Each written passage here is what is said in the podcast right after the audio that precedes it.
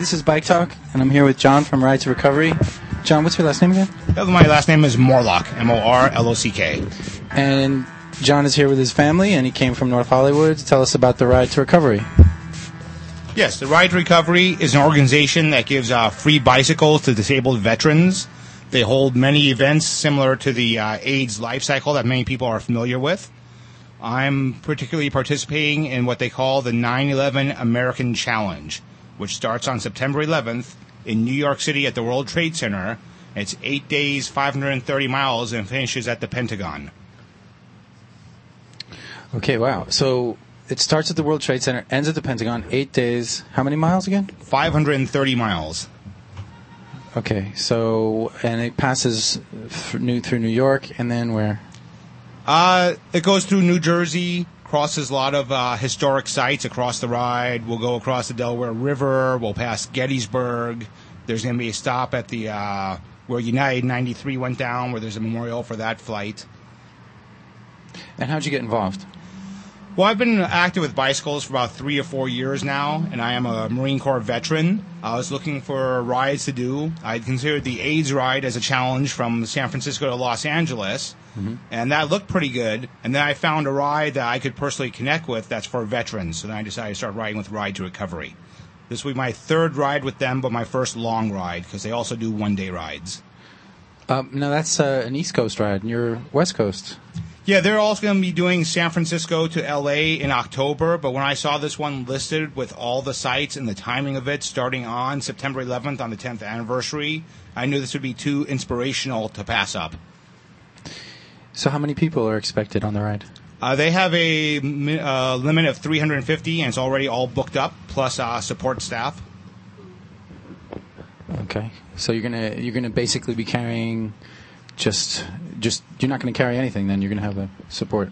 Correct. They'll have a support staff. They'll have trucks. We'll load up our backpacks, our equipment, move it to the next hotel. It's uh, eight days long. Probably average about 65, 70 miles a day. But will just vary on terrain and distance where they can make the reservations at. Okay, so and you said you've you've this is the only kind of ride like this that you've that you've done before. You've done this how many times? This will be my first week long ride, but I ride on a regular basis here in Los Angeles area. I ride up and down Griffith Park two, three times a week, average 40, 50 miles a day. Wow. And I've done a number of centuries. So this will be my first multi day ride, but I try and do a century at least once a month. What kind of bike do you ride? I ride a Scattante, which is the store brand for performance bike, a carbon fiber road bike. Cool. All right. So, um, tell me about the cause and about your own history. Okay, my own history is serving in the Marine Corps 82 to 88. Got active in bicycling about four years ago. I actually let myself go up to 295 pounds, and I had a wake up call. I needed to get back into shape, and bicycling was a big part of that, in addition to diet and other exercise and the Ride Recovery helps disabled veterans. They actually give free bicycles to the guys that are especially coming back from Iraq and Afghanistan that have lost uh, limbs. They they build the bikes themselves and make custom bicycles for those guys. They also work with guys that have post traumatic stress disorder, and cycling is a large part of the rehabilitation. Hmm. Uh, I'm putting on a fundraiser tomorrow in uh, Inglewood. I'm calling it Car Wash and Tacos where one of my clients is allowing me to use his property to put on a car wash. I also have another client that's a taco vendor that will be out there selling tacos. So we're trying to get everyone to come out, wash their cars, eat some tacos, ride your bikes down. We can uh, buy drinks from the taco vendor, or of course we can just refill your water bottles for you. We have restrooms available if you're doing a long ride. Hopefully, I have a couple of clubs that are trying to stop by and just eat tacos on their Sunday ride. Wow. Okay. So you'd say you have clients. What's your business? I'm a security contractor. Oh, okay. What What does that entail? A traditional security guard patrol service. Um. Okay. Well, I take this phone call. Uh, so tell me, tell me a little bit more about the ride and maybe some feelings about you know that come up and what kind of people do the ride. Uh, all kinds of people do the ride. There, the disabled veterans get to ride for free and the other people that are participating have to pay for the ride for a fundraiser. So there are obviously many veterans included on the ride, mainly fa- many uh, family members and people that just support the veterans. Okay, and so it's it's mainly people who are sort of who un- understand what it's like to be in the military, veterans. M- Many, families. many veterans, many family members, but also people that just want to support the people that have gone overseas, whether you know, wherever the purpose was wherever the beliefs were. The, the young guys are over there serving their country. They're getting hurt. Need to have more support than what's available, and we all need to chip in for whatever cause we believe in and help out. And this is a cause I believe in that I'm willing to go out and do the work and participate and support. So you're security contractor. Does it, does your your um, expertise in that field start with being in the military? That that's the way I grew up. My father was an FBI agent and Air Force officer, so I grew up in a very law enforcement military environment. And that's where I ended up going into. I was in the Marines as a youngster. I'm 46 now. I was a Marine when I was 18. I served from 82 to 88. And then after that, I primarily did security and also worked in uh, emergency medical services. I'm an EMT and paramedic. And um, do you do you uh, have any thoughts about uh, the World Trade Center uh, coming down? Um, like as a, I remember them saying that uh, the that there may have been charges planted by the security detail that came in before the before 9/11. I, I mean, I know that. that that's a conspiracy theory, but have you ever have you ever heard that theory? You know, I haven't, and conspiracy theories are fun to discuss, but I have no area of expertise on that, so I can comment on that. Okay, let's just leave that then. Okay. But but um the not only do they do the bike ride to raise money for veterans, but they also use bikes to rehabilitate people with Correct. They, injuries. They do the rehabilitation. Uh, they've been promoted on uh, Extreme Home Makeover. If you go up on YouTube and look up Extreme, Extreme Home Makeover, there was one episode where one of the uh, soldiers that was injured at the Fort Hood shooting, they went into his house and built a custom lab for him for his recovery.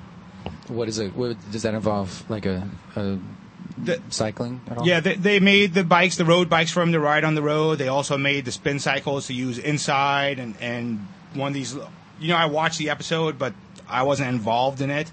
But they put the big screen up where it looks like you're actually riding on the road. Oh, cool. And they made a whole recovery room for him to do his recovery.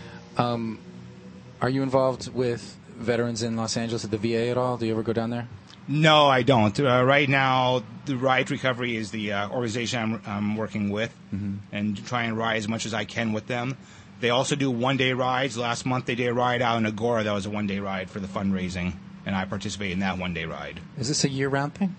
Yeah, they, they have events all the time across the country. Actually, right now, they are in France doing a ride at uh, the Normandy invasion, and they're going to finish up on one day with the Tour de France. I'm not positive which day it is, but they're going to be one day at the Tour de France, and the HTC HTC team is going to host them for an event. So they're doing stuff all the time. Correct. They're always doing stuff. In August, they're going to do a ride in the Great Lakes. September is the New York one I'm going to. October, they're going to be in San Francisco. I think November or December, they'll be in Florida. So they, they do re- events year round. Do you know the story of how they came into being? A little bit. I know. I know the founder, John Wordin, is a former professional bicycle racer, mm-hmm. and he has a military background also. And I know a lot of the pros, after they retire, get involved in causes, and this was a cause that he believed in and founded. Cool. And do you ever ride with people who have you know special bikes that that they have injuries and they are allowed to they can ride using special bikes? On a regular basis, no. But last year, I did one day of the San Francisco to Los Angeles ride. You can sign up for the whole week, or you can just do one, the one day option. And that was the most inspirational ride I had been on, because there were a couple guys in the front that were uh, double amputees from the, from their legs, and they had the custom bikes where they're pedaling with their hands.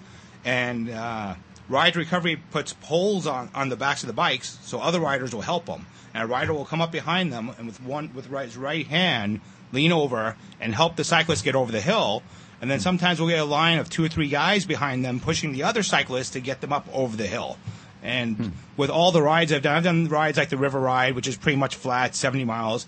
But I've never seen four or five guys in line helping each other before, and that that that was a very moving to see that. Yeah, that's amazing. Um, and if it's not a hill, they can do it on their own, right? Yeah, they'll usually do it on their own, but they'll also help each other out.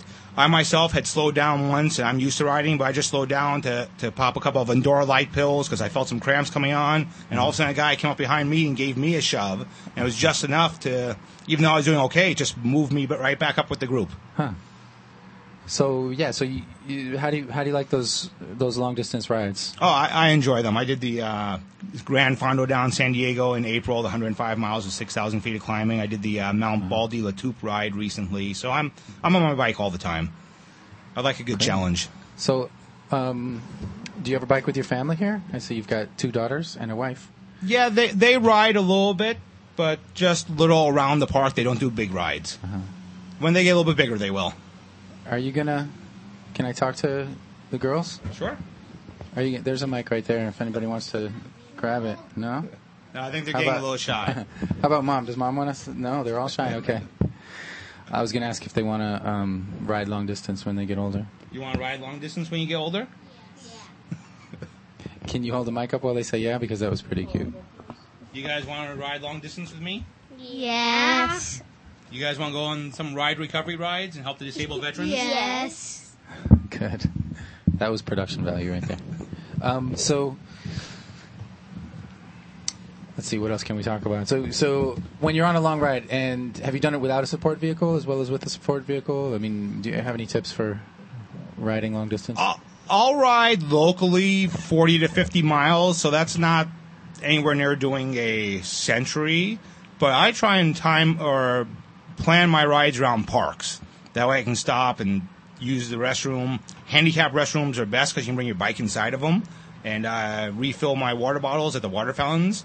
So if I do a long ride on my own, I plan it around being near parks. It's a lot easier to stop by a park than try and get into a McDonald's and refill your water bottles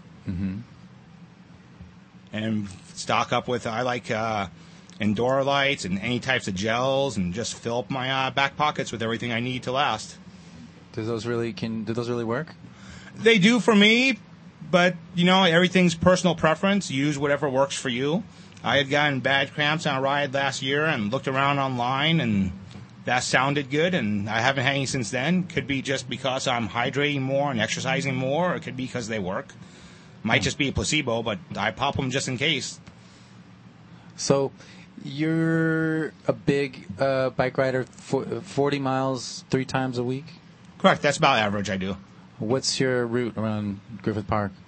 Uh, I live in North Hollywood, so I start out in that end. So it's 10 miles to get to Griffith Park, and then I come up around the uh, Travel Town side. And you know, I don't know the names of streets; I just know the way I go.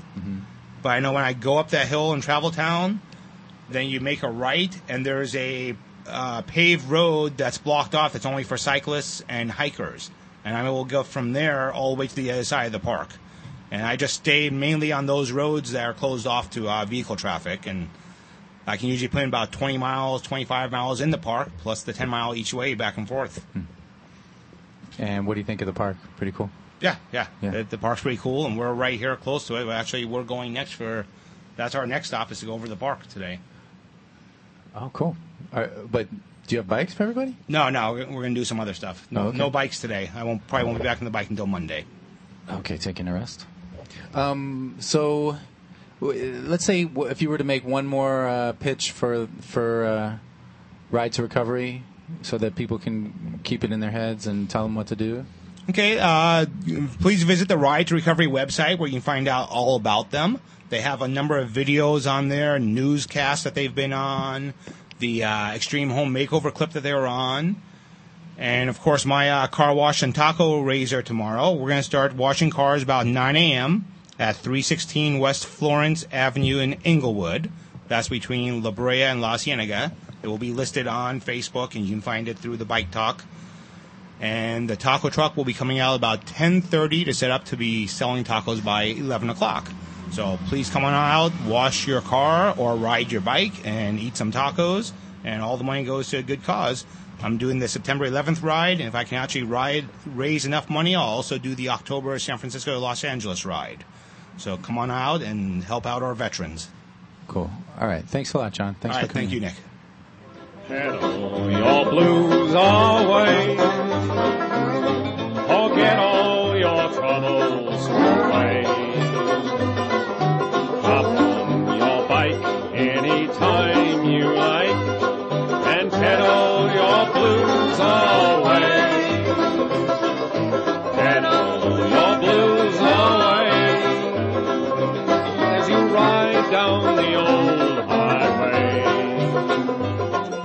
Singing a song as you roll along, just pedaling your blues away.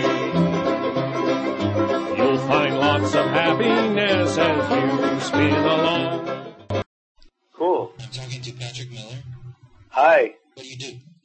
I'm just uh just another person living in LA. I'm a I'm a cyclist, but I'm also an artist, a photographer, a DJ, DJing a house party tonight at the legendary Alago House in Silver Lake, if you know where that is, and you belong there. Yeah. So um and uh yeah, but I'm not you know necessarily affiliated with any organization. Um I'm just someone who started riding a bike about four or five years ago in LA, or riding a bike again because I think everyone rides a bike when they're a kid. But um, and I don't know, just trying to just do my little part to to hopefully you know make it better for everyone else. Yeah, so that that's I think how a lot of people who ride tend to think about it. They tend to think about it not just in terms of what they're doing for themselves, but for the greater good. Would you say? Yeah, well, there's this uh, there's an, this inherent contradiction when you ride a bike in LA, which is in one hand, it's it's one of the most joyous, interesting, exciting, engaging, beautiful things. It feels so good and it's so fun and it feels so liberating. And then just when you're totally delusional about all those things, somebody comes and tries to run you off the road or passes you with like a foot of space or starts yelling at you or something um, because uh, so many people are clueless about the the law in regard to bikes. It's it's this really crazy contradiction, um, which I think really you know accounts for a lot of the the activism that we see around cycling in LA. How often do you, would you say that you have some kind of a conflict like that on the road? You know, it just depends. Um, you know, it, sometimes it's weird. It just depends on the day and the time. But you know, driving during rush hour, it's probably like at least one one jackwad for every five or six miles. I don't know. Uh-huh. I mean, it just depends. You know, I mean, it, they're not really, I wouldn't say confrontations, but, you know, with someone passing you close or being like somewhat, you know, just like a little bit aggressive with the body language of the car. Um, but, you know, in general, it's not, you know, sometimes you, you ride all day and it's, it's perfect. So, What's uh, your what, what kind of rides do you like to do? Do you like to do group rides? you know, it, it just depends. Um, I, I, I love, I try to at least once or twice a month, get, you know, get out and, and, and ride with a, with a big group of strangers. Um, something like Critical Mass or Midnight Riders. But, um, I mean, every, every ride is fun. I mean, it's great to, you know, just go by yourself and, and, uh, pick up groceries or something. But, you know, to just get out with like two, three, or five, ten people definitely makes a big difference. Like riding around with a small group, like makes it a lot more fun. And so you're involved in KPFK now. Uh, no, well, um, I have a friend, uh, Sarah Harris, who um, produces a show called Here in the City, which is on Tuesdays at 3:30 to 4, right after Al Jazeera. And um, she has a she has a show where she, you know, just covers different things that are happening in the city, and she really likes to, to have a lot of recording that's done out in the streets. And also, you know, she wants to talk to people um, instead of like working primarily with journalists. She likes to get a lot of stakeholders, um, people that are, you know, in their respective communities to kind of report back and, you know, sort of give more of an inside scoop about what's going on. And she's doing a segment called Two Wheels and a Microphone. Correct.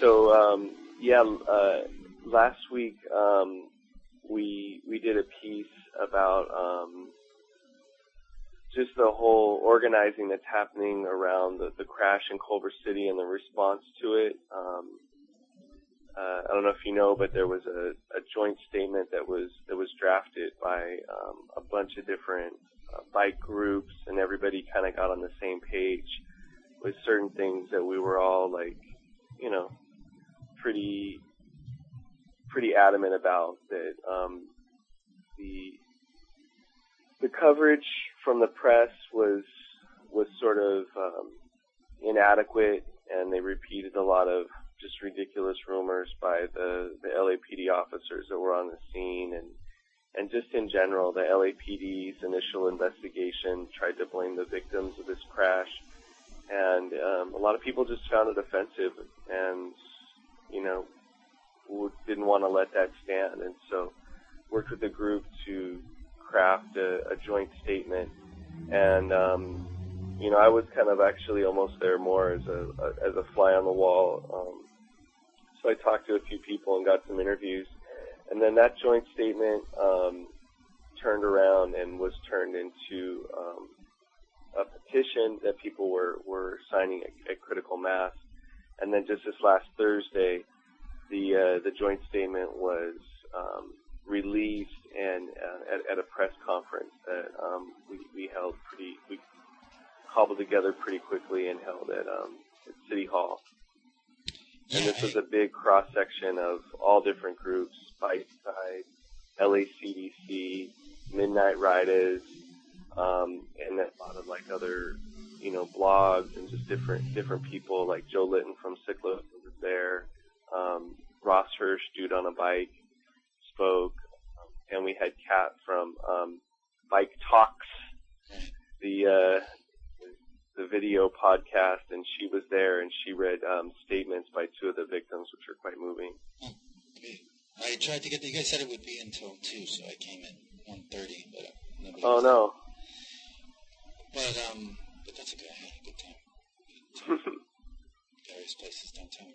So I. Uh, So, um, just getting back to the radio show real quick. So, um, you know, with time and, and some other constraints, um, a lot of the great material got left on the cutting room floor. So, a lot of the interviews that I got last week at um, Critical Mass and, and some some interviews that I, that I had gotten at the at the meeting um, where the joint statement was crafted are, are going to be used um, this week, which is really exciting. So, so they're revisiting the uh, the story we did last week. and does the two wheels and a microphone come on regularly? Is there a regular? No, uh, this uh, was sort of the, the pilot run uh, last Tuesday, um, which, if you want to check it out, um, you can find it the same place that you find uh, the Bike Talk uh, archive, which is on the uh, KPFK's radio archive um, under Here in the City. Uh, it's the most recent show, and um, um, about a half or a third of the show is um, dedicated to talking about this uh, film uh, about uh, railroads called RR, the structure 16 millimeter film, very interesting. And um, the other half of the program is, is dedicated to uh, two two wheels and a microphone, uh, of the, the pilot of this thing about uh, bicycles and just talking about bikes in LA in general, but really about also the sort of activity and activism taking place in the wake of the, the crash in Culver City. Okay. Well, um, sounds great, and uh, you know, that's what Bike Talk is trying to do too. So we're yeah, you guys have done a coverage so far about that thing. Um, and how how is everybody who was in, who was in the hospital? Roger still Well, there? you know what? Honestly, I don't. Um, if you could get a hold of Active, um, he's he's really been working closely with the victims. I almost everybody is out of the hospital. Um, I think you know I don't know about Roger's status, but um, uh, Dora was actually um, brought to the um, press conference. Someone carried her in. It was really dramatic, like mid-conference. Someone carried her in and, and dropped her right on the steps. Well, didn't drop her, like lightly placed her down. Yeah. Uh, she didn't speak or anything, but it was it was really moving to to have her there. Um, but yeah, you know, we're we're not really to know um, for a while, like what the full impact is on you know all these people because you know these things it takes time to heal and um, you know, I know I had a, a very minor accident on the bike path with no one else around me, uh, just getting a drink of water, and I don't know what happened. I, I fell down all by myself, but I hit my shoulder, and it was very minor. But um, you know, to this day, I still I still have some shoulder pain. So, I mean, it's going to be a while before you know we we really know. Like, I mean, there's been so many injuries and and a lot of people, um, you know, even psychologically, like seeing somebody that, that you're talking to just get, you know, picked up and thrown on a car and, and, or, you know, some people, you know, it was really like a horrific scene. And I know like a lot of people have been having a hard time dealing, like a lot of people literally lost a lot of sleep and couldn't eat for, for days. And, it's it's just been really intense for a lot of people. So I mean, I don't think there's there's any way to really know like like the full effects of this, but but really, um, you know, 11 people. A lot of the reports just say 11 people were injured, but those are the people that just got taken to the hospital. Um, there's a lot of other people that got you know banged around. Um, I talked to um, uh, on the ground by one of the women who, who got hit by the car and he said bikes were flying everywhere, bikes were hitting people. So it's pretty pretty horrible horrible scene and um I don't know, I just a lot of people, you know, just want to come together and support our, our fellow cyclists because it, you know, out there, um, you know, it, it feels like a family. You know, when you spend enough time riding with with different people and you start to see the same faces, um, you know, even people that you don't know personally, it really feels like like a family member has been been injured. Yeah. So, what do you do? You think anything else will come out of this? Think any? Um... Well, um, a lot of people have been really activated.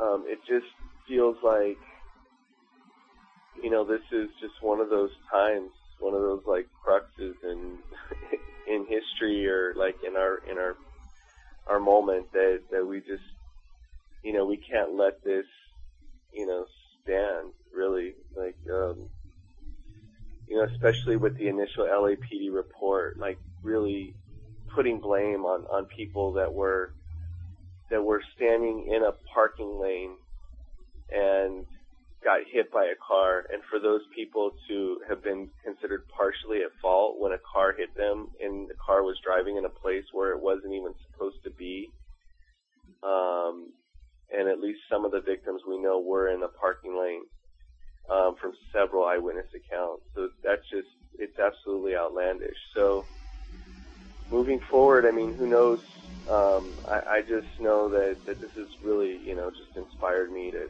to, to try and you know, stay active and, and keep working with people. Um, right now, I've been working with um, Aurisha Smolarski, who who used to be with the LACBC. She just um, she just graduated from Antioch with her MA in family psychology, and um, you know, just last week, and um, active from uh, family and from the bike oven, and we're we're kind of work trying to work with um, to get a hold of any victims that, that may be suffering from psychological trauma from this thing, because um, I've already talked to a lot of people that, you know, that haven't been riding their bike, that that just really don't feel well, that you know have depression and, and anxiety and all this stuff, and we're just trying to to make sure that we can, um, you know, reach out to those people and, and, and get them help. So, but but that's that's just one little thing that, that, that we're starting to do. And there's, I mean, everybody, you know, who's active kind of in, in the bike scene has kind of taken on their own thing in their own way. I mean, the people that are concerned with law enforcement and legislation are kind of hard at work on that aspect. The people that are, you know, really focused on like looking out for the people are, you know, working overtime to like raise money and help the victims. So everybody's kind of like, um, you know, kind of act, be, becoming active, like in their own sense of just like really not, not letting this, you know, be a wasted opportunity to to make things better for for the victims and to prevent um, future any future victims from from something like this happening. So, you you go around on your bike with a. Uh, uh, that's. I mean, that's. that's. I'm glad that if, if something come out of this. And I was just, just going to say, since you you go around to these rides with a microphone, maybe you can be active in the in the media part of this. Well, yeah, I mean, I'm not, I don't really consider myself a journalist, and, and one of the things I really liked about, about getting asked to do this was I wasn't being asked to be an impartial journalist. So, um, you know, I don't always, I don't always bring a mic out on rides, but I'm, I'm definitely, you know, this whole process has definitely inspired me to, to just, uh, do what you've been doing for so long and really just try and get, get our voices out there. Um, you know, to, to kind of like help people understand and, and create a bit of empathy for, you know, not only our position on the road, but also just to, you know, inspire fellow cyclists or just, it's not even really, honestly, like none of this stuff is really about bicycles or bicyclists. It's just about human beings that, that want to have a safe city. And, um, and a lot of us love enjoying this city through light transportation, which sometimes is our sneakers, other times might be a skateboard, rollerblade, Segway, bicycle, unicycle, tandem, uh, scooter, moped, motorcycle, you know, like all these people that are using, you know, light modes of transportation to, to travel around the city, um, you know, get put at risk when someone in a big steel box, um, doesn't pay attention and, and doesn't follow the rules and, and, and doesn't act safely. So, you know, um, I'm really, I'm, I'm, I'm with all those people. Um, I just happen to, to love riding a bike. So that's kind of where it puts me. Well, um, we're about to go to uh, some interviews with some people in Long Beach. Um, Okay. Did, so, are you aware of the Long Beach um, bike? A little bit. You know what? I grew up in Long Beach, and um, you know, after I started riding around in LA, and I and I went to Long Beach with my bike, I was absolutely blown away. This was about four or five years ago, and I just thought Long Beach has everything that it needs to be like New Amsterdam. Um, it it has. I just rode on so many streets that were just bikeways waiting to happen. Um, and I was so thrilled to just see like in the last like two years, they've really, Long Beach has really been going bananas and like taking this opportunity because I think they see that the future of Long Beach, like Long Beach is, is gaining like higher density. Um, it's going to be, you know, there's, there's eventually going to be more traffic. So why not carve out the infrastructure now for bicycles? And it's a, it's a really, you know, it's a relatively small town um, with a decent amount of density, and it's relatively flat, and the weather is even better than Los Angeles. It's just like a perfect place to to get around by bicycle. So Well, if the last time you saw it was four years ago, or the last time you rode it was four years ago, Oh no, I'm just saying like that was when I first noticed when you first it that before they started any of these things and now like um you know, I was actually just there yesterday via automobile visiting my mom and um yeah, there's huge bike lanes like on you know, right by that go right by like where her place is and and I've I mean I've seen them all over Long Beach now. It's it's really fantastic. Cool. Well, we're gonna play an interview now with uh, Charlie Gandy, Great. who's the Well, mobility coordinator. Thanks for calling me up and uh thanks for uh keeping the people informed on the original Bike Talk Radio on killradio.org. Yeah, we gotta start calling it the original now. Yeah. All right. Well, um, thank you, Patrick Miller. Well, listen, uh, it's Tuesday at 3:30. Your segment on uh, KPFK, right? yeah, here in the city and then it'll also be archived on kpfk.org All right. So under here in the city. Thanks a lot, Nick. Have a great day. You too. Thanks. Take care. Bye. Okay, well, that was Patrick Miller. Um, he's a DJ and a bike rider, and now he's also contributing to KPFK on here in the city, and that will be next Tuesday, 3:30. And now we're going to hear from Charlie Gandy, Long Beach Mobility Coordinator, who I interviewed yesterday, And we're probably just going to hear a little bit before our next caller, but I thought you might like to hear a little bit, and we'll probably play the rest of it in a later show or later today. I've been a contractor with the city of Long Beach for the last two years, embedded as a mobility coordinator uh, in the public works department, and so that's the, you know, there, uh, uh, that's the role I've gotten to play for the last couple of years here. Okay. Um, so is that sort of like, uh, is your position funded by, how, how do they fund your position? It's funded by the Place Grant. Uh, LA County uh, Public Health Department uh, funded the position to promote active living. So they hired me.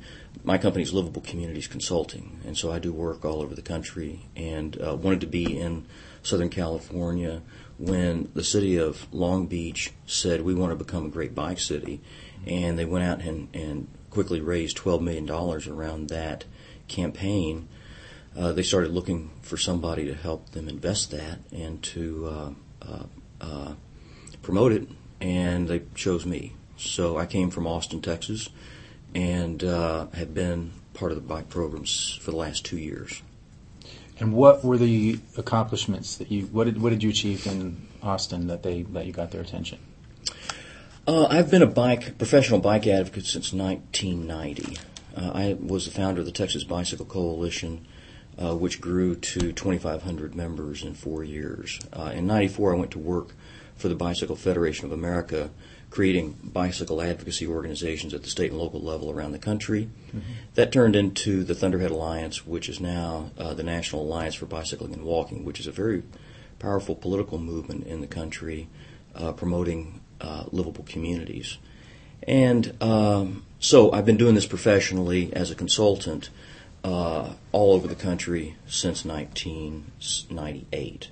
And um, the city of Long Beach attracted my attention because of their ambitious plans uh, in a place where it's not been traditionally inviting to ride a bike in Southern California. And so I saw it as a professional challenge to, and, and I saw the possibility of aligning myself with a city that was uh, sincere and committed and had aligned the political will to make things happen. So let's, maybe you can tell me about livable communities and what bikes have to do with livable communities. Um, you know, uh, bicycling is part of a healthy urban uh, existence, a healthy urban environment. Uh, it's oftentimes seen as a indicator species of a place that is going to be attractive to the creative class and to those of us that carry on active, healthy lifestyles. And so the the role of bicycling in the United States. in- can you define indicator species? I think I know what you mean, but Oh, um, where you see bicyclists riding bikes, you tend to have, and particularly women riding bikes in normal clothes. Uh, that's an indication that it's a relatively safe, healthy place. And uh, and the inverse is true, where you don't see people riding bikes, particularly women. Uh, you you may see uh, five percent of the people who would like to be riding bikes, those that are comfortable mixing it up with cars or uh, in bike lanes, uh, but you don't see the other ninety-five percent that would like to bike but don't see a safe place. And um, and by the way, that's how we uh, that's what we see with cycle tracks and separated bike facilities, uh, bike boulevards, and other things that are designed for uh, the more novice and casual cyclist. a lot of which you have added to Long Beach since you've been here, right? Yeah. Oh, yeah. We've we've um, beyond probably 50 miles worth of new bike lanes that we've put in in the last two years. Uh, we have four federal demonstration projects that we're participating in, and things that are new to Southern California um, that have been tested in bellwether cities such as New York and Portland and Seattle uh, that we're putting down here and testing in a Southern California market. Uh, these are separated bikeways, they're green sharrow lanes, they're bike boulevards, uh, they're bike boxes, And uh, in addition to all of that, you know, it's important for me to say that uh, it, while we're putting these things out on the street and giving people a chance to test them and to uh, imagine this in their neighborhood, and and we have funding to take these into lots of other neighborhoods. Uh, our campaign goes far beyond the engineering and the environment. We're teaching every kid in our uh, Long Beach Unified School District to ride a bicycle uh, when they're in elementary school or middle school this year and next year with a federal Safer Routes to School grant. We uh, for half a million dollars. We have another half a million dollars that's about to be deployed. That's what that meeting is next door that's happening right now. Is uh, a promotional campaign directed at both cyclists and motorists, talking about shared streets and talking about shared responsibilities in the street. And so I'm excited about Long Beach's role in being one of the first cities in Southern California to not only be putting down interesting uh, facilities on the street and bread and butter bike lanes uh, and sharrows, but um, also looking at the behavioral side of this from the motor's point of view and the cyclist's point of view and uh, addressing those issues as well. Okay, so we were just listening to an interview with. That was Charlie Gandy. This is Graham from the workshop in Long Beach. How you doing, Graham? I'm doing fantastic. How are you doing today, Nick?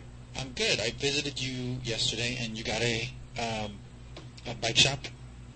Yes, indeed. Just got a uh, business license yesterday, delivered at 3 o'clock in the afternoon. Well, that's great. Congratulations. Yeah, thank you. It's uh, it's really good to be uh, a new part of Long Beach. So. Yeah. Um, so, how did you come to be a new part of Long Beach? Were you always part of Long Beach? I I've been uh, a part of Long Beach for a few years now, I guess. Uh, just as a, a bike guy, uh, founded uh, Pedal Movement with a partner of mine, Ronnie. We kind of have uh, pushed things along, at least from uh, from the bottom up, uh, bike things, at least in Long Beach. Um, and I met a guy named Sean Moore who owns Long Beach Clothing, and he asked me to come run his new bike shop for him. And uh, here we are in Bixby Knolls, uh, kind of a empty place for bikes, at least uh, up until today. And uh, we're ready to kind of make things happen. So it's not just a bike store. Uh, it's, it's not just a bike store; it's a bike slash skate shop. Uh, hopefully, we'll have something with wheels for everybody in the whole family to ride. Well, I'm, I'm also thinking about pedal movement. I mean, you, you guys are, are kind of doing a bunch of stuff in the community, aren't you? Um, yeah, I mean, we we at least have seen the work that uh, from the city. Uh, Long Beach is really making every effort to be bike friendly, and uh, we felt, at least at the beginning of uh, pedal movement, that uh, the only way for that to actually happen was to have uh, the community kind of on the same page and to have uh, uh, you know a common vision with the city. And so a pedal movement, I, I suppose, has, has act uh, has acted as a, cheerleader uh, in, for lack of a better uh, better word. We uh, we kind of root on bikes and do our very best to make it cool and appealing uh, to ride a bike and to kind of uh, give as many incentives to ride a bike as possible. So we just heard part of an interview with Charlie Gan- Charlie Gandy, and um, we talked about how involved in the in in biking the city is in Long Beach, and how um, you were also though thinking that it, th- there was a ways to go for the grassroots that it needs to catch up to the to where the city's going. Yeah, you know, I, I feel like um, you know, there's there's this top-down idea that the city can can push uh, kind of a, a program and give a lot of uh, you know uh, we've got new lanes and new sharrows and and uh, a lot of cool new programs, but uh, you know the community may or may not even know about what those programs are.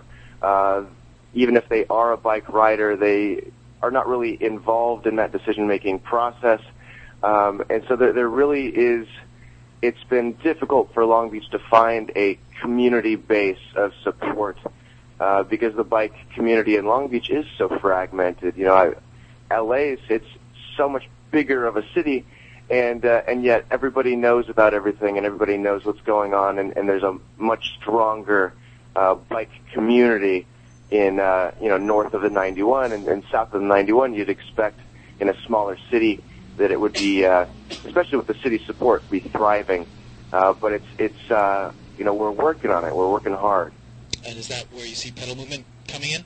Uh, that's at least our intention is to, uh, you know, we we know enough people that work for the city, and we got enough, uh, you know, top-down support. Now we need to find a way to kind of link up the bottom up and the top down, uh, find kind of a happy medium, and uh, make ways for them to communicate. Uh, we seem to, at least about once a year, we we come up with a cool project. Uh, you know, last year our big project was the Hub, who has been on this program before, a bike, uh, you know, cooperative in Long Beach. Uh, this year we're working hard on our website uh, to do kind of the same thing. It's just to link up those uh, kind of not disparate uh, ideas, but just people that don't necessarily know what's going on in Long Beach, and to give them a, a resource to uh, to be able to go to and find out what is going on, who do I talk to, where do I shop, etc. So you had a grand opening, right? Uh, at First Fridays, what or was Uh, that your grand opening? What was that? You know, uh, Bixby Knolls uh, area in Long Beach, which is uh, kind of like North Atlantic area. Um, every first Friday of the month, there's kind of a big shindig. Everybody's got wine and cheese and and bands playing, and uh, so we made sure to be open for uh, this first Fridays, which was yesterday.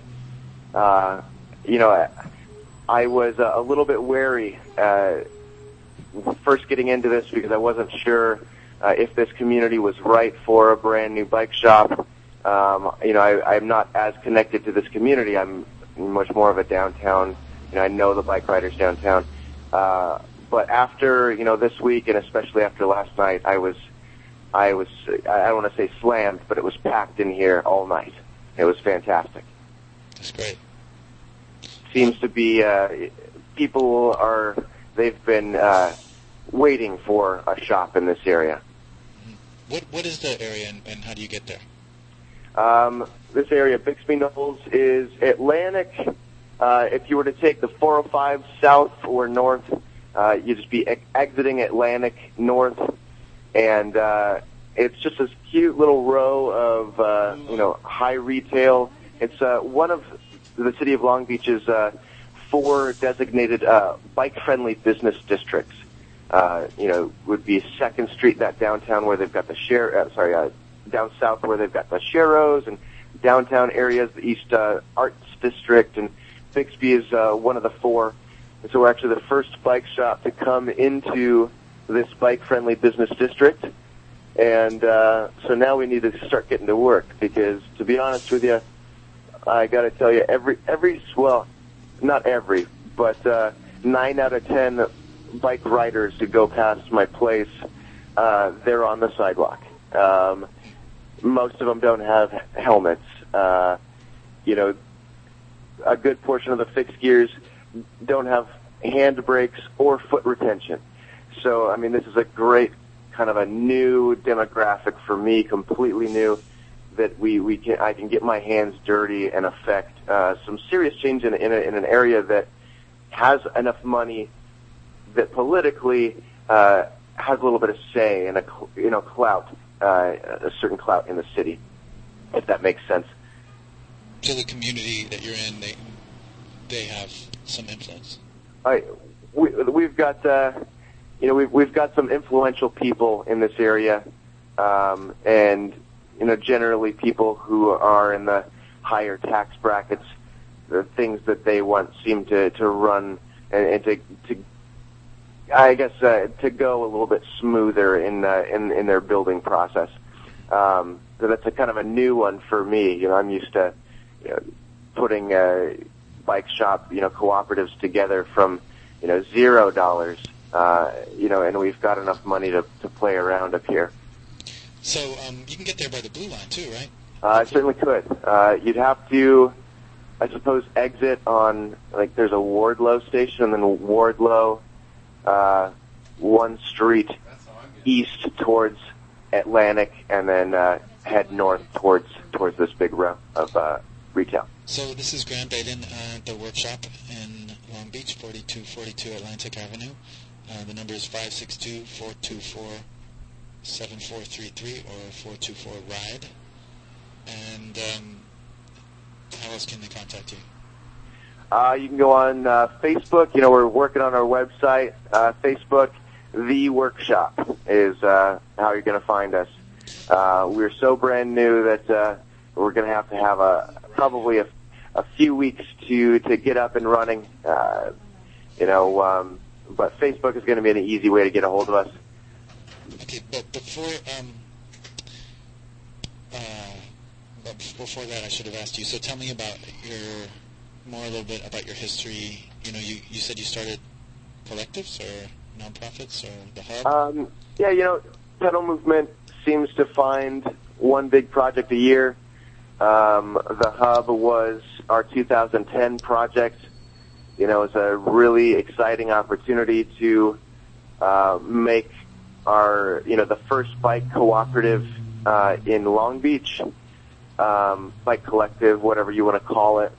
Uh, you know, we had, had the opportunity to get involved in a a, a local private art university that's actually, uh, strangely enough, based out of Seoul, Korea.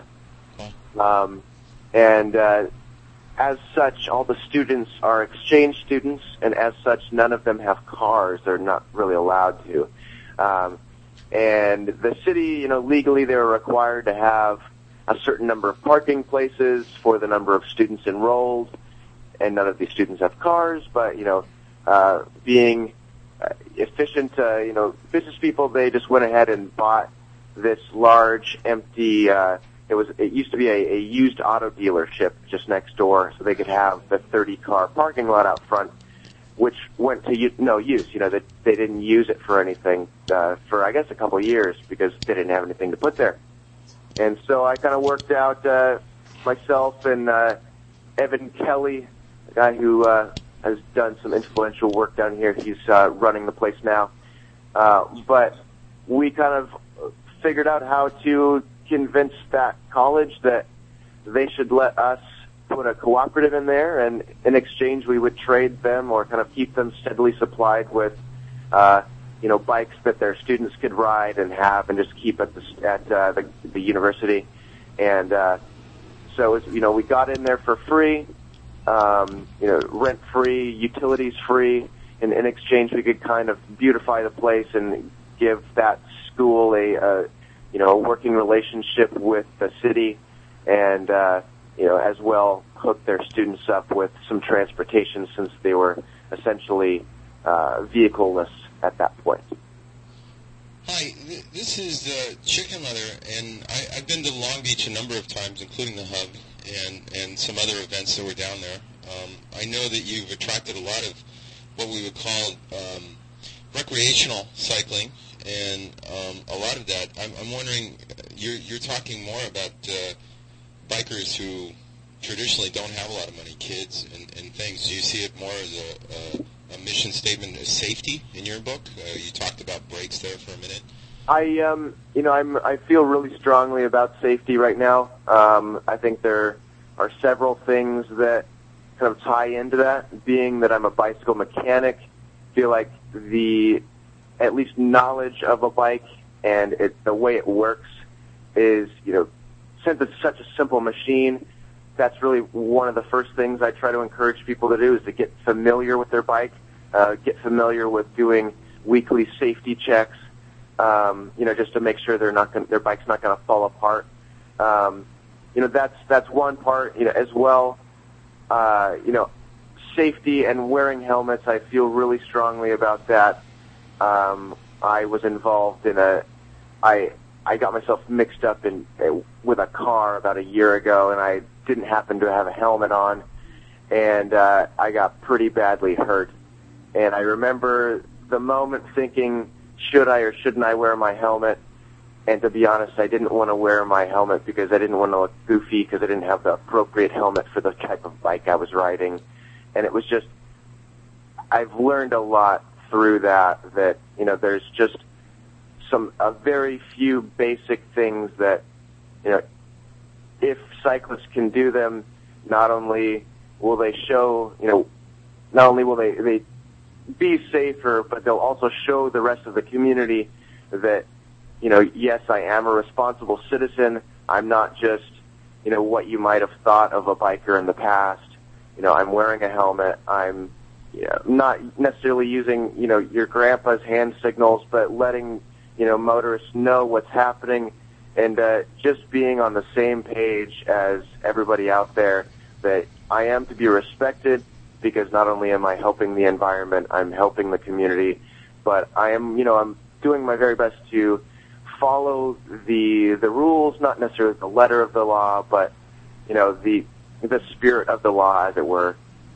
Um, you know, if if cyclists in Long Beach are intending to be respected, I feel like a lot of people in the community, uh, motorists and police, uh, it seems to be, uh, they expect that we can at least find a, a medium ground where we're all on the same page. Um, and I, that's kind of our new mission here at the workshop. Is since it is a brand new community of uh, cyclists to to influence, and uh, you know we're, I feel like Long Beach is is pushing hard to be bicycle friendly, but there hasn't yet been a a shop that has made the same effort. I feel to be uh, you know supportive of that change. Uh, you know, we'll not only fix uh, fix the bikes that the people or cyclists are riding, but uh, hopefully we'll support that community in whatever ways we can. So um, you, you're bringing up uh, basically um, this this section, and I hate to get back to the economics, but uh, it, a lot of these uh, riders in this in this section, I, I see it, it. It almost parallels some of the sections here in LA where uh, bike co-ops have, have sort of sprung up as an answer to the not so much the high costs of, uh, costs of bike shops, but let's let's be honest, it's a trend now, and, and we're seeing so many kids just sort of flock to certain sides of it. But I, I feel that here in Los Angeles, we're seeing kids after they ride their fixies, they they start to go to geared bikes and stuff. So Yeah, if they eventually do. Uh, I don't want to say grow up. yeah. I, I don't want to use the word grow up because there's a lot of us still Yeah. haven't grown up. too. I still, I you know, I rode a fixed gear yesterday. So, So, uh, what are your hours again there? uh, hours are 11 to 7, seven days a week. Oh wow. Oh, that that that in itself is probably a turn on on things. Doing seven days a week is almost like uh, no days to rest, huh? Y- you know, I uh, I got enough little Grom kids around here. I'll be able to get some of them to do the work for me. I imagine. Uh, it's easy to trade uh, trade repairs for, you know, convincing them to take out the trash. You're, But you're, uh, yeah. I'm sorry. Go ahead. This is Nick again. You're, you're, I noticed you in the store the other day when some kids came in. How, how much of your work is working with kids? I would say probably, well, the majority of the day is kids. Probably once a day or twice a day, I have, uh, let's call him a grown up. No, I, uh, you know, somebody 30 plus, uh, comes in with a bike to repair. Um, or, you know, very few people coming in to purchase bikes just because you know at least what we have to offer at the moment is probably not what 30 plus uh, individuals are purchasing. But uh, as well you know most of the day it's summertime. So you know the kids are out uh, and they're riding their bikes on the sidewalk with no helmet. Uh, but uh, their parents are the people that come in after you know after five uh, or on the weekends to come drop off bikes for me to fix. And uh you know most of them you know it's funny a lot of the this this community you know probably within a 2 mile radius there are a lot of uh cyclists a lot of road cyclists and uh, mom cyclists is uh, this is a a great new demographic for me. I'm uh, you know, I'm, that's kind of a brand new one. The the mom riding the cruiser with the the trailer uh, behind it. You know, I'm that's I haven't had too much uh, too much experience with kind of how to help out those ladies, and you know, a lot of them have been asking for you know uh, maintenance clinics or you know group rides, and how do I get connected? How do I know who's riding their bike? I mean, they they see all these people in their neighborhoods, you know, all these residential neighborhoods riding bikes, but uh, you know, they they don't know how to get in contact with them, and so hopefully we can uh, we can kind of open up a uh, open that up for them. Well, I talked to Charlie Gandy yesterday, as you know, and um, he was talking about women on bikes being an indicator species, meaning Okay. that meaning that you know when you see women on bikes, it means that you've got a healthy bike scene. That that you know they feel that it's safe and that um, Yeah, that's. I mean, that's a really good point. Um, you know, when you see the kind of diehard freaks like, uh, you know, I'm sure all three of us are. Um, that's one thing, but then when you see moms and families comfortable out there on the street, uh, you know you must be doing something right as a city. Um, so I, I think he's definitely right about that. Indicator species. I like that. Okay, well, um, let us know anything else that happens. You know, call in and, and keep in touch if you if you would, and join our Facebook group, Bike Talk group, so that you can post. Certainly will, guys. I uh, thank you for having me on the show.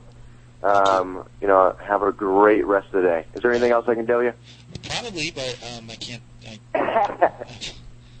um, but uh, call back if you think of anything. Or Well, enjoy the weather today. It's beautiful out there. thanks. You too. Take care. Okay, take care. Bye.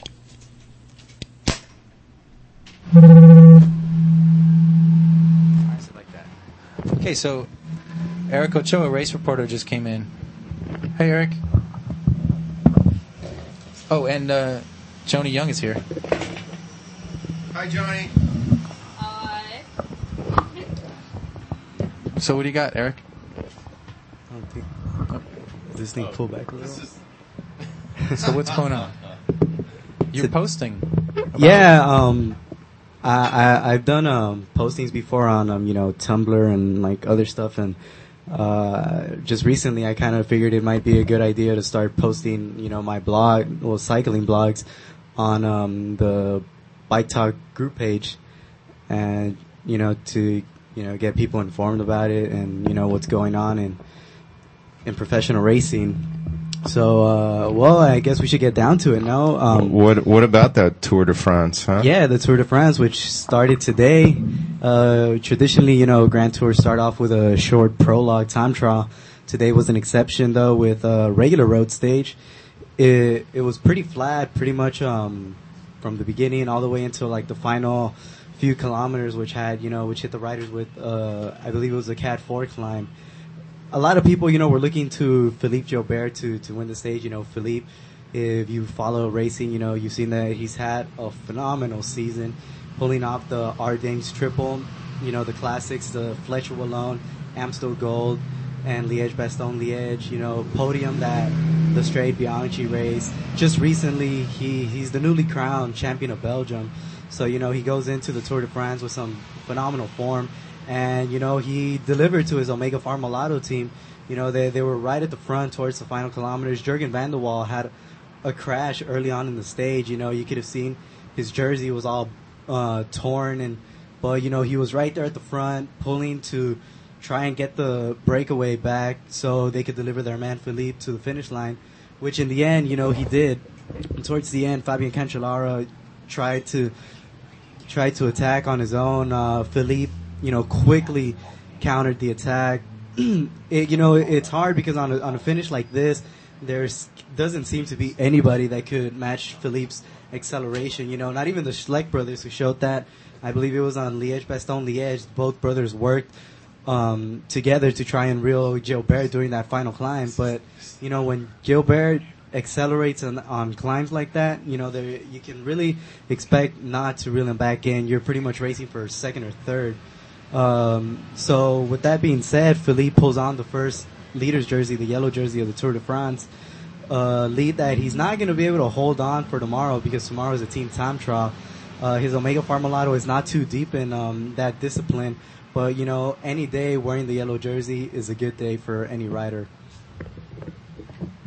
Wow, I, I'm going to have to uh, learn a little bit more about what you're talking about so that I can knowledgeably uh, interact with you about it. Okay, there's this race they've been doing for a hundred and some years called the Tour de France, and they call it the Tour because it's like going on tour like a rock and roll band, except they're really big hills that you have to ride up with your bicycle. Oh, is I that get is that it. it, Eric?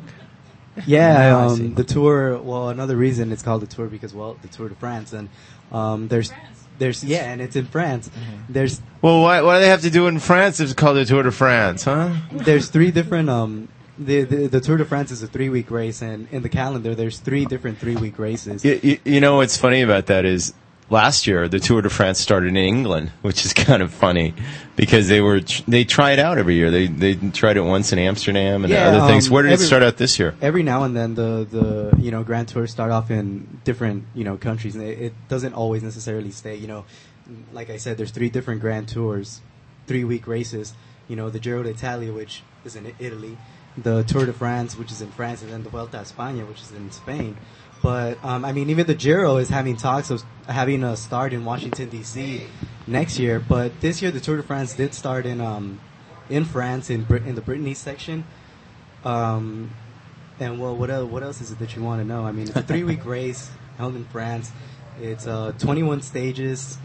Best rider out of all 198 riders that start off reaches Paris with the yellow jersey and is considered the champion of the Tour de France for that year.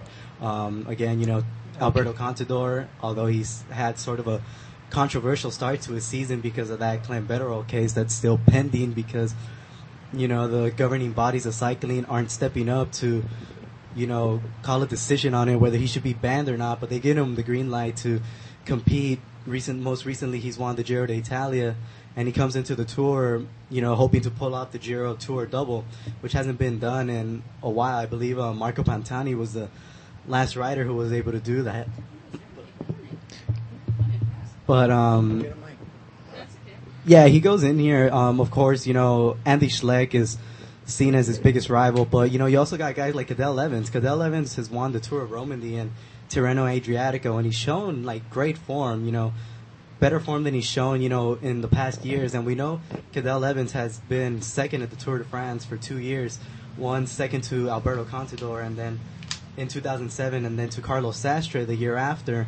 But last year he had a pretty bad tour when he had a little small hairline fracture in his wrist, which um, forced him to abandon while he was wearing the yellow jersey. But this year, you know, he's got a pretty strong team built around him. You know, of course, he has Big George Hincapie, who was Lance Armstrong's Royal Domestique in all seven of his Tour de France victories. So when you got a guy like that working for you up in the mountains, um, you know, it's hard to it's hard to say that you're not going to do good once the mountains hit. So I just want to point out that Joni is looking at you with her mouth open. Can you hand the mic to Joni? I don't know if that one even works here. I gotta get closer.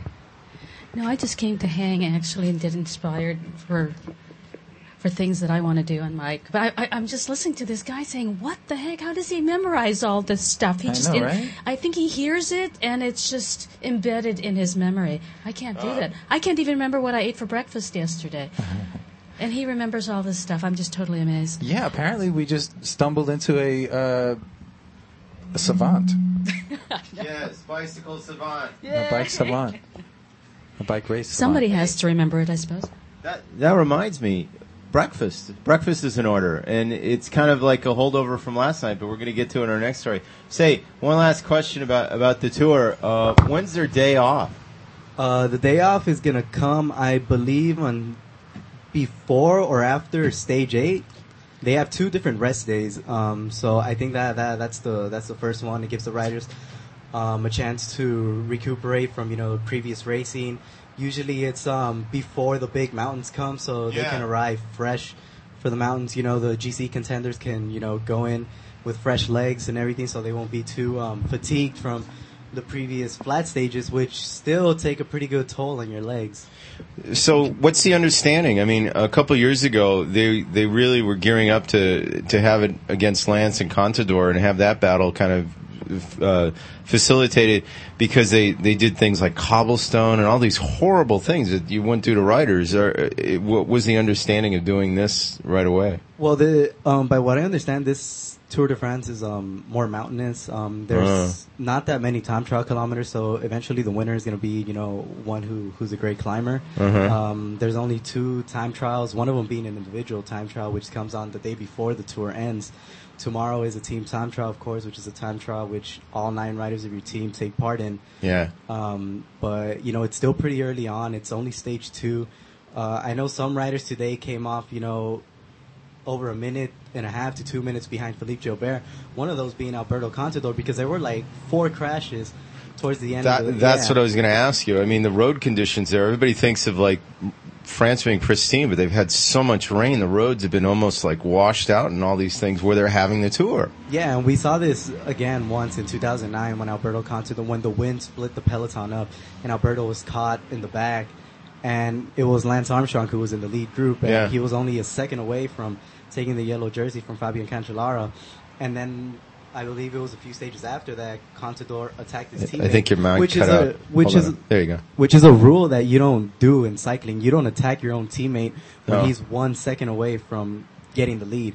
So he's one, he's a minute and a half away, and he's not even in his terrain yet. You know, the flat stages are coming, but the mountainous stages don't come until like the second week. So one minute and a half is not a lot for Contador, mainly because um, it's mainly pure like sprinters that are ahead of him. The only GC contender who's you know up ahead him is Cadel Evans, who arrived three seconds behind Gilbert. And then you know you have guys like Andreas Klöden and Chris Horner, Geraint Thomas, Tony Martin, who are six seconds back. So I mean, once again, second week is when the mountains come, Yeah. and um, tomorrow the team time trial. Uh, Saxo, um, Alberto's Saxo Bank team. I'm not sure how good they're gonna do, but again, you know, it's, ear- it's still early on in the tour. You're not gonna win the tour at tomorrow's team time trial, but you know, there's a chance you can lose it. It, it's a morale building at this. Yeah, it's somewhat like Can you that. define stage, please? Stage? Yeah. Stage is um, you go in. Uh, it's a certain length. Today, I, I, I don't get too familiar with lengths. I just focus on like you know the the details. You know what happens. I think, but racing course would be. yeah, it's the pretty yeah pretty much the racing course. You know, point A to point B And it's one day. for that day. For that day. And then the next day there's another one, and then another, and I know. another, and that goes on for you know the the coming three weeks that that race is going to take part in. But each stage is different. They're all not the same. You know, today Cool. um, was a pretty flat stage with a little bump towards the end. Then you have you know the time trials, which is just you by yourself. You don't have the help of a teammate or nothing. And then you have the mountain stages, which is you know pretty much all goes uphill. Yeah. I think you popped in and out there on the. Um, so, what else you got? You got anything else, Eric? That's about it. I mean, you know, the Tour de France is the biggest race going on right now. Um, over in Asia, you got the Tour of Qinghai Lake, but I'm pretty sure that's going to be outcast by the Tour. Um, for any of you that are going to want to catch the Tour, once again, you know, Versus is going to have coverage. Um, NBC is actually going to be covering it. I'm not sure if they're doing it right now, but yeah, NBC decided to cover the race this year. So you got two sources there. If you're an early bird, you're gonna you might want to wake up early in the morning like I did today. This the stage started at five in the morning. So if you want to wake up at that time, you know, just go to steephill.com and they have several sources for you to catch it live. If not, you know, cycling news always has great reports on, you know, the day to day stages that go on. Um, and just like Nick mentioned earlier, yeah, I'm, I'm probably to be writing several little blog posts of what happens during the tour, you know. Uh, I don't think I'm to do stage by stage analysis, but, um, yeah, you, you can expect some little short posts from me that going Wow. to be posted on the Bike Talk page. So, uh, Versus costs so much money now. Does it? Yeah. Uh, I mean, how are you? You're watching this all online, right? Well, I got cable, so I mean, it comes Oh. with that package. Oh, but I mean, cool. NBC is considered, you know, primetime television, I guess. So I mean, it's awesome. That's free, and Really? um, yeah, it's free. Uh, and like I said, yeah, you know, who doesn't who doesn't have internet now? So you know, if you want to watch it and you don't have Versus, there's really no excuse why you're not going to watch it. You know, some might say, well, it starts too early. Okay, well, you know, even YouTube has the final 10 kilometers of, of a stage um, all the time. So, you know, there's a great number of sources out there for you to catch up on the race so you won't be too left behind. And the tour is the biggest race of the calendar and in cycling overall. So, you know, it's a pretty good race to, you know, tune into. Um, well, so how, lo- how long does it last? Uh, three weeks. Three weeks. Yeah. And we're in the first week? We're in the first day. It started today. It started today. Okay. Mhm. So you're listening every day. Uh, di- And um, do you think that you could make a living as a race reporter like this? That would be great. Yeah, it's just a matter of you know having someone discover you, I guess. But Uh-huh. um, yeah, it, it, it'll be great. You know. Um, I'm sure Phil Liggett was discovered at one point, right? Yeah, you Early know, on. you have guys like Phil Liggett and Bob But, Roll and but these guys. guys, they're they've stuck around for like 500 years now, right? Yeah, and you know, usually um, race reporters are guys who've done racing um, in the past. You know, uh, Phil Liggett raced, Bob Roll raced, uh, Todd Gogulski raced. But you know, there's also guys who you know just happen to have great knowledge of the sport and, and end up turning into reporters. But um, yeah, that's something I, I would be interested in doing, and it, it would be a great opportunity to you know report professionally in a race such as, if not the Tour de France, you know, smaller stage races. We all got to start somewhere.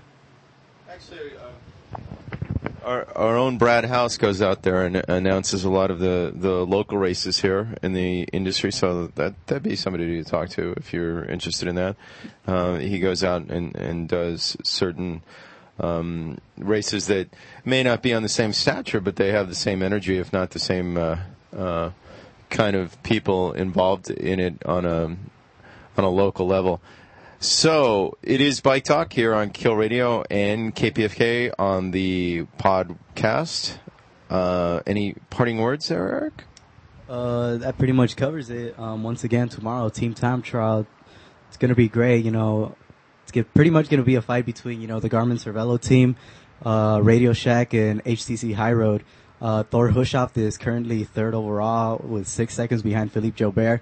So, you know, Garmin are really going to try to push it tomorrow in that team time trial to try and get Thor Hushovd in that yellow jersey, not only to, you know, boost his morale because being the world champion, he hasn't had too many results, but also because, you know, he's considering switching teams, um, for the next season because, uh, he might not be feeling too happy with that Garmin team. So, um, maybe if he puts that yellow jersey with Garmin, you know, it might help him consider, you know, whether to stay with them or switch on to another team. Well, um, thank you so much, Eric. Are you going to come? Uh, I feel like we should be doing something every day, but I'm not sure how to do that. Can I guess people can visit your Facebook page? Um, yeah, I guess, and and if not the Facebook page, you know, just look at the Bike Talk group page. I've posted several um, blogs on there. Um, and like I said, yeah, you know, look, look for those posts. I will be doing several of those during the next three week period about what's going on. You know, um, you know, the writers' performances, some stages that I feel are necessary to you know talk about. Um, yeah, and uh, just be on the lookout for those if any of you are interested. Okay, that was Eric Ochoa, race reporter, and now we have.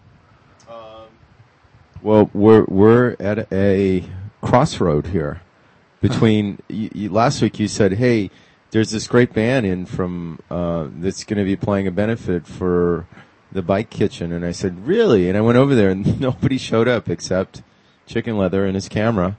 And do you want to see them playing a bike song right now as we interlude to some more serious things? Well, we'll get to the fun stuff right now, and then I get to you the. said no one showed up. Oh, you mean to watch? Well, we showed up with our camera. Well, was the band there? Uh, yeah, the band was there too. And they played. They played. They're from they're from BICAS. You didn't tell me that. I didn't know. They're that. from Tucson. Dude, I, I got stranded in Tucson, which you think, oh, I get stranded in Tucson. What could possibly be fun with all this heat? Well, it's the fun, it's the idea that they, they're the square footage of downtown Los Angeles and they have six different bike slash shops collectives there, including the biggest one that started out, BICAS, which is now 20 years old. They own their own building, uh, and they're, they were fighting, um, last year. The reason it, it made some news last year is because they were fighting, I guess, their version of, of Arizona Trans, who wanted to take their building out to extend the freeway there.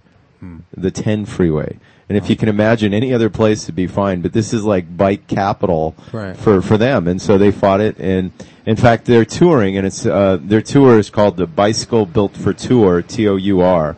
See the whole theme coming back? Tour de France, Tour de Bike. Ah. Okay, so anyway, here's the sound that they, the sounds they make on bicycle instruments, instruments from bicycles. So he's playing a guitar made out of a. Okay. Well, the the neck is actually a, a guitar, but it's been mounted to a French crankset, and you can usually tell because of the. Uh, it's almost like a triad in the center. It's like three three pieces hold it together. It looks like, you know, in War of the Worlds, the Martian eyes. Same deal. It looks like a Martian eye.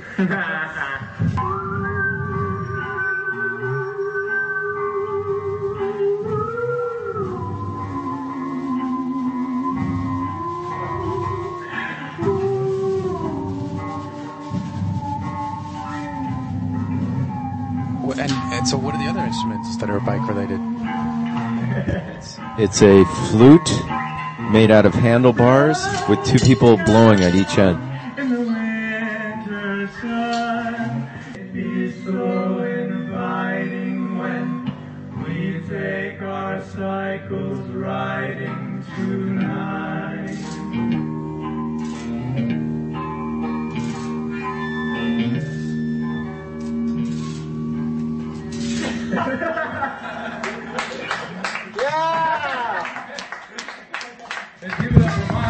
So some people found this painful. I I want to I want to retract. this is not that painful. That was good. So yeah, it's it's it's on a learning curve here, and uh, one one of the other things that we went to this week, besides this, was uh, there was yet another benefit this week, um, coinciding with the press conference, and so we're going to do this backwards. Uh, do you want to play the benefit first? You're pointing like yes, yeah, go with the it. story. Go with the story. Okay, we're going to play the benefit for a little bit. So you get to hear me last night at the benefit they had at the Echo Park for Lake. What? What's the benefit for? The benefit was for all the fallen people from the accident that happened in Culver City.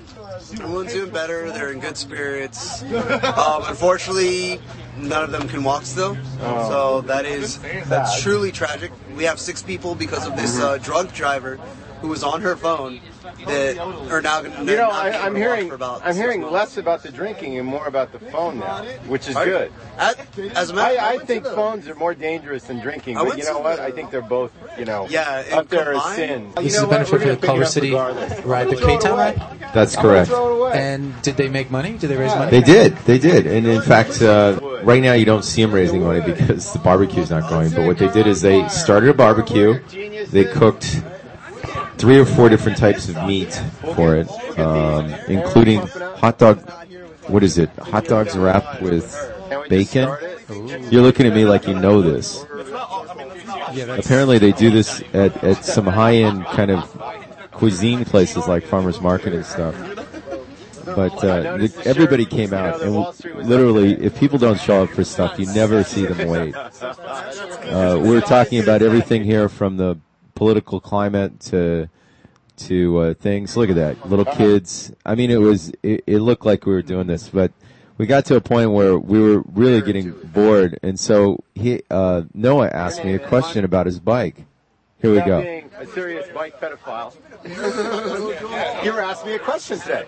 Uh, so this morning, I woke up. First of all, hi, my name's Chicken Leather. Your name is? My name is Noah. And Noah's got a question here. About, I it's was, a tech question. I woke up this morning. I had a flat. I went to go change my flat, and I couldn't even pump air into it. Uh-huh. I go. I just put my spare tube on, and I'm checking out my old tube that doesn't work anymore. Which is always good because everybody, you know, you want to know why why it why it punctured. whether right? it's a pinch or glass or whatever, Right. and then all of a sudden I hear a squishing sound, like a, like it sounds like there's water or something inside of Now it. I'm going to ask you a question. Did it have green water inside? Was it green? It was like a viscous.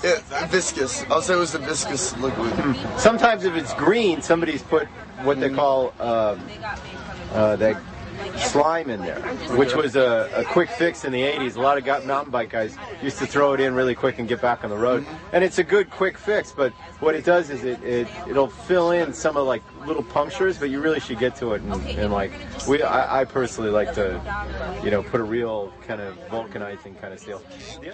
That that was Noah and his bike, and um, we're we're going to talk about that later. But but right now, um, this is Cat. Cat. Mamie. and Kat, you you you actually were at the press conference that uh, they talked about earlier. Uh, Yes, I was. Actually, X-Ray was talking about how he went to it and didn't find it very very informative. He he thought that it sort of harped too much on on police in action and should have harped more on on just safety for everything. I agree with him completely. I also felt like it would have been nice had we all maybe had a little pep talk before uh-huh. and kind of come to some sort of, all right, you're going to say this, you're going to say this, you're going to say this, and then ultimately we're going to have this full circle. Oh, cool! And you could have all sang together like all we are saying.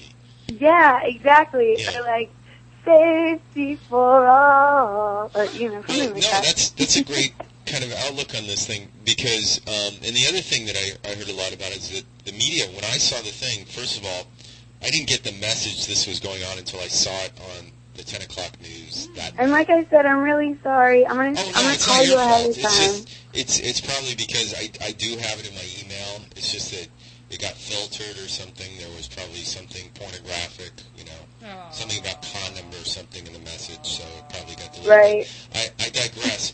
Um, the media gave it 15 seconds, as I think uh, Joe Linton said. He says, we're only going to get 15 seconds. They're going to go to old footage, and then that'll be it. They'll talk about cars, which is exactly what they did. They talked about that. Um, regrettably, there was another bike accident, um, but this was more like an attack that happened at Whittier, and that led. And then they went to the car thing, and then they came back to this. But um, my There was question- another bike accident. What was happened there? well, a, uh, a, a woman got attacked on her on the bike path in Whittier, which is really dark at night, and a lot of people Aww. are saying, "Why, why are you out riding a bike at 10:30 at night?" And I'm going, "Well, it's probably classic time to ride because it's nice, the air is clear, and you can ride." But um, she was she was accosted on the And it's a bike path. Yeah. You can ride your bike on a bike path anytime you like, just like anybody who gets in their car can drive on the road anytime they like. Yeah, people don't say, "Hey, you shouldn't drive your car at night." There might be people out there, but anyway, we're going to get back to the the real question you hear. Uh, the media only had two seconds. In in one clip, they had Ross talking about how she hit a car, and then another car, and in the other clip, they had No, Alex, I had a bike, and then another bike, and another bike, right? and then Alex talked about how it it should be safe to ride, and that was about And about how the Culver City Police and the LAPD were kind of messing up their investigation and not doing a very thorough job. Yeah, but you were there too. You did something at the event. Yeah, well, you know how, I'm sorry, I don't mean to um, change the subject so quickly. It's on the same topic. Go ahead. But uh, the the the news segment that they did on KTLA, the the majority of it, it, I swear to God, they showed Roadblock walking around like with a bike somewhere in Los Angeles. Like what that had to do with the press conference, I have no idea. And even further, the guy doing the the interview, or it wasn't even an interview, the guy doing the segment mm. on the press conference, he he's like, I'm standing here at the scene of the crash. You can't even tell where he is. Like they wasted so much precious time of our press conference on unnecessary information that that was just really sad. I'd like to say that. Okay. Okay. But uh, what I do have is the statements from both Cassie and Dana. Okay, so you were there to actually read a statement for some of the people that couldn't be there because we, we just played some we, we played part of X-ray talking at the at the benefit last night, saying that uh, everybody's pretty much out of the hospital, but they can't walk. They still have broken legs and injuries and stuff. And and in fact, the the reporter stated that uh, there was only one person there from the accident. Like, oh, only one of them showed up or something to the press conference. It's like, hold on. The rest of them are still recuperating. So Right. You ran them over with your voice. car and 60 at 60 miles an hour. Do you want them all to get up and walk there? you were their voice. Uh, yes, I was. So that being said, we we didn't get there for the press conference, but you're here now and you're going to read this for us, right? Yes. You ready? Well, yeah, we're ready, Kat. Go ahead. Okay. This first one is from Cassie. Okay. As an aspiring ecologist, I sold my car a year ago. Changing my life to help our planet was easy, and I benefited by becoming a cyclist. I love every minute I spend on my bicycle, even though there are challenges with riding in Los Angeles daily because of some motorists' inane distaste for cyclists. Group rides are one of the best ways cyclists can avoid issues with traffic. Our group was not ready to leave yet, and I didn't even have my helmet on, which exacerbated the head injuries I received. The accident was implicitly, oh, the accident has implicitly injured me, left me incapable of supporting myself, and destroyed my ability to transport myself. I am saddened that by supporting the most environmentally friendly option, I eventually met devastation because of the accident. My only wish is that cyclists will be supported in their choices and given the ability to avoid becoming victims to horrifying accidents by the drivers of vehicles. And it was kind of funny because when I read that first one, you could see Roadblock in the background going, oh no, because he heard me mention something about helmets. And throughout this whole thing, he's been sort of, he's been sort of like, come on, guys, this this accident wasn't our fault. We need not draw attention to ourselves in any way. Uh, I'm sure you could probably see that on the news segment. Yeah. Okay, the second one is from Dana. Okay. The incident that occurred on June 16th was a serious tragedy for me and all involved. It drastically changed the course of my further studies at UCLA and a position I had with the Los Angeles Film Festival, and will consequently affect me throughout the rest of my life. In light of everything that has happened, my only wish is that for is that for justice for all the victims, and that the sadness of this is, this event is transformed into something positive. I hope the roadways become safer and drivers become more conscious of cyclists as vehicles on the road. Wow, that's that's fantastic. I know Dana's been busy writing too to all the people that have been helping around here. Uh, we we had a benefit also at the Bike Oven, uh, not last last night Friday, but a week from last night, um, where we set up a massage table for anybody that was injured, and I, I know a lot of people came out for that. And she wrote us a nice little. She dropped us a postcard. Yay! I got a postcard too. she loves us. So it's, it's kind of cool to see that that um, she's still working out there and stuff. And I, I got to be honest, I, I love getting mail. You know, Me too. email is cool, but real mail is kind of kind of fantastic. Too. Yeah, I totally agree. So one one last question. I, I left uh, not totally early, but kind of early to to burn this uh, DVD so I could be ready for the show today. Um, you guys kept on going on a ride last night. How, where'd you go, and how did how late did it end? Well, I am actually the wrong person to ask. You're gonna have to call X-ray back. I did that race last night, so I stuck around until everybody started to ride off, and then Noah and I just came home. So How did the race go? the race went awesome. Tell us about uh, it. was the Grand Prix race. It was at the corner of Hope and a street name I cannot pronounce.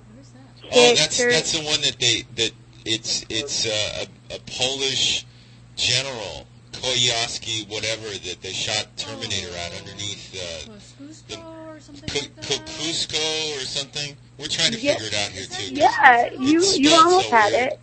It's the place where all the messengers meet Uh-huh. when they're not delivering their packages and whatnot. Right. It's it's called the Wall.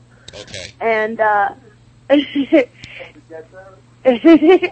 Noah said it's called the Ghetto. Nuh-uh, it was nice there. Yeah. Oh, it wasn't on Wall Street. It was. It, it's just the area is called the Wall, and that wasn't me. You started you started the race there. so the ride started there. The ride started there, and it was just like a it total. It was about ten miles for the fixed gear and probably about twelve miles for the geared bikes. They started the geared bikes first. The geared bikes uh, did their run. It was like laps of four. You had to do four laps around. You you went down flower, and then a right up third, and then a right up Figueroa, a right down second, a right down hill, and then a right down third, and then a right back up flower. So it was just a circle around that small little area, but there were hills involved and sharp turns, and they gave us one little pace line route just to, to show us the route. And then they let us fly, and I beat like three boys in the first round of the fixed gear race, and that felt really, really good. That's great. Yeah, and then they had May and I do the final round. Like they're like, okay, you don't have to do the last two laps, chat, because you've already been invited to the finals. And I was like, hmm, that sounds suspicious. Are you saying that because you just don't want to have to wait for me to finish, or are you saying that because it's okay? It's okay. I had a great time, and I did the whole thing in heels, so I'm proud of myself. Wow. Hold on. J- Joni wants to ask you a question. Okay, hi Joni. Hey, Kat, this is Joni. I, I ended up getting to the press conference late. I remember speaking to you, meeting you there. Yes, I remember speaking and meeting you. Yeah, and you look so cute in your dress. So did you race in that dress? No, but I raced in a different dress. Oh, God, because somebody needed to take a picture of you racing down up and down those hills in that dress because it was really You know what's crazy, Joni? Nobody did. Nobody. I was standing there on the race line, ready to race, doing a track stand. All the other boys were just standing there above their bike, not doing track stands. I'm standing there doing a track stand in my heels and a dress, and not a single picture was being taken. No, that's wrong. we, we need to show that it's okay for girls to ride in, uh, ride bikes in dresses. Oh, speaking of the thing uh, we were talking about earlier about the Whittier and the woman who was beaten up, it's true. I mean, I ride around town a lot at night by myself on my bike, and I guess that's the one thing, one of the things I worry about. So, hearing about that scares me. I have to find out exactly why they wanted to beat her up. Apparently, what I read is that they didn't try to mug her, they didn't try anything. They just beat her up, and I don't know the reason why. Yeah, that's really weird. Scary thing. But anyway, it was That's hearing super from. scary. I Go ahead. I think about stuff like that when I'm on my bike and I'm dressed up. I think, you know, oh, I'm really I'm really lucky that I've avoided any kind of situation like that before. And what would I do if I was put in that position? Like I do have in my heels, I have weapons, you know? You could pull off your your heels and whack them in the head with your stilettos or something. Or yeah, and I have my U-lock, but I mean like I'm I'm I wouldn't say that I'm a professional kicker, but I have a nice hard kick from all that cycling I do. Uh-huh. And I just sort of I make sure I keep focused on the idea that, you know, if someone comes at me, leg up fast. yeah, you must have pretty strong legs if you can climb up and down those hills. Because I'm a I'm a hill wuss. I'd rather go downhill than uphill. Yeah, me too. I I prefer going downhill than uphill, but I'm okay at hills. I just did San Francisco to LA, so I've got like I've got hills um, in my back pocket. I'm going to pass the uh, phone back on to Nick, who looks like Oh, you're doing a great job. No. Johnny, you're doing awesome, but I feel like I'm taking up all you guys' time. You can get going if Oh, you have to. wait. One more, com- one more comment about uh, female on bike in dress in heels. I actually was telling Nick earlier that I went to a Fourth of July party, a sort of like premature Fourth of July party, last night in Altadena, and I was biking around in a sundress and heels. And I Beautiful.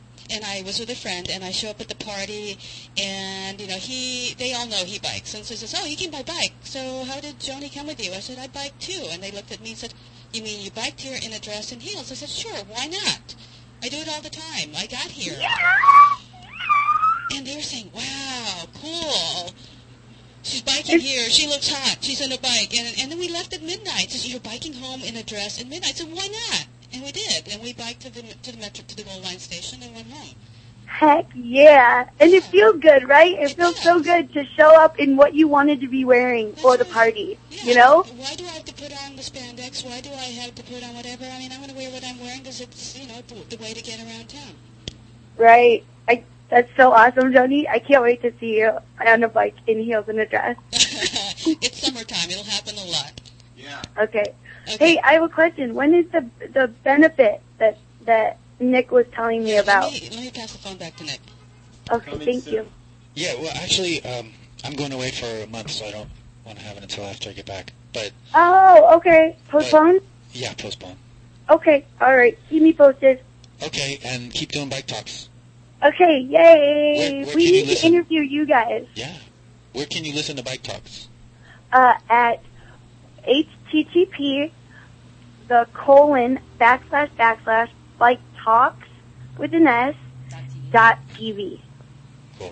And, and even easier if you want to just go to Ustream and type in bike talks with Cat and cool ass Mike. That works too. Thank you guys. Thank you, Kat. And have a great day. Keep it up. Okay, you too. Bye. Bye.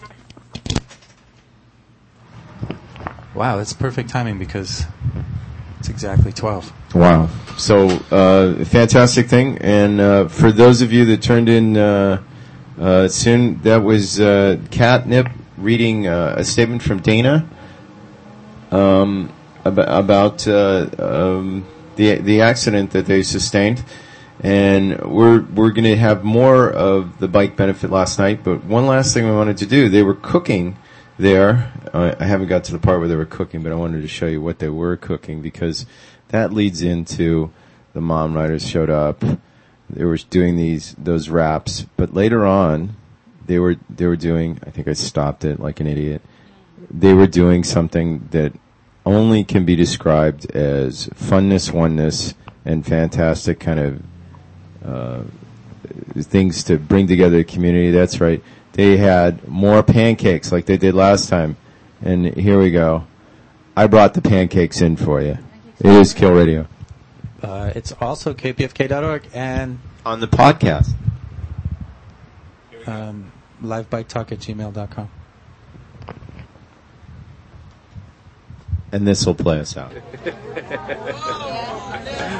Andre, slick that shit off his elbow. I'm tempted. Ah, no, no. It's a chicken leather sandwich here. The benefit expanding. There goes Gnarls. Yeah, I see you got the fire finally started. That's always a positive. Hey, Ivan. Just, just, just right. Oh, see, now you're lit. It's really good. Dude, the guy, the guy down the street from us has been having fun with fireworks all week. Like, they can, buy them now. Yeah, well, every night for like half an hour. So go crazy. Absolutely. Get the good ones, though. You